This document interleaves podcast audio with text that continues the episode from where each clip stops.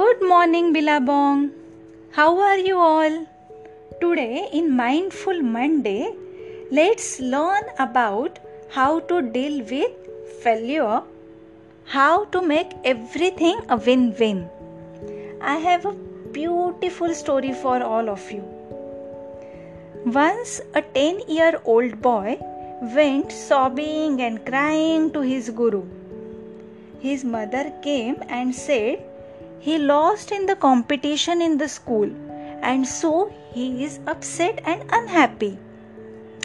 Then the Guru asked the boy, You lost in the race, that's why you are crying, isn't it? He said, Yes. Then the Guru asked, Who won? The boy said, Another boy. He is my friend only. So the Guru asked, So you are unhappy because your friend has won the game he thought and said, No.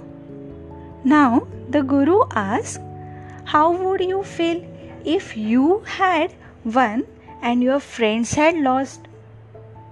Would you like your friends to be unhappy because you won the game? He said, No.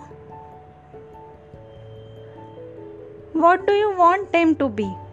The boy said, I want my friends to be happy for me too.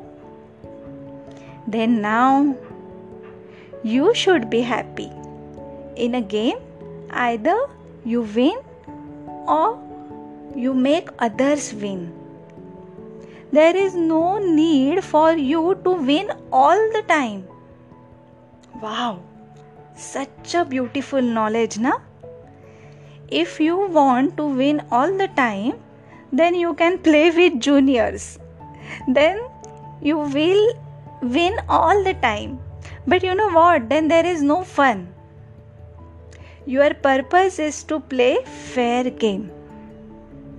And fair game means to create a space for celebration.